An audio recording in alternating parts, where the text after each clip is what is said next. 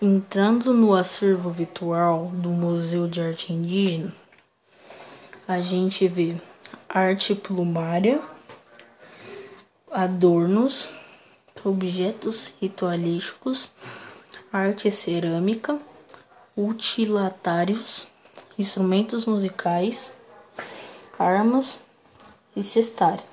Essas são as opções que aparecem quando entramos no site. E a arte plumária é como se fossem as roupas indígenas.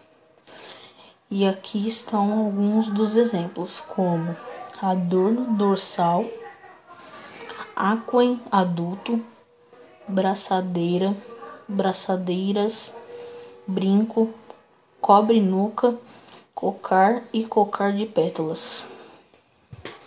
No adorno temos aquém adorno masculino, adereço para cabelo, adorno de cabeça de concha de caramujo, adorno de cabelo, alagador labial, braçadeira, braçadeira de algodão, cinto de sementes de morototó.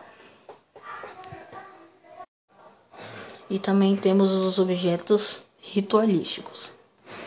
Por exemplo, como luva da tocandeira, máscara, máscara a papatai, máscara feita com cabaça e máscara mãe do vento.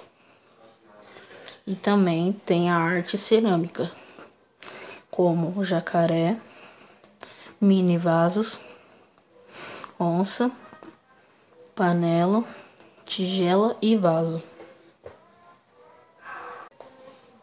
E também temos os utilitários, como abanadores, cachimbo, furador de lábio, orelhas e nariz, pá de virar beijô, pau de cavar, pente, porta-sementes, quebra-cabaça,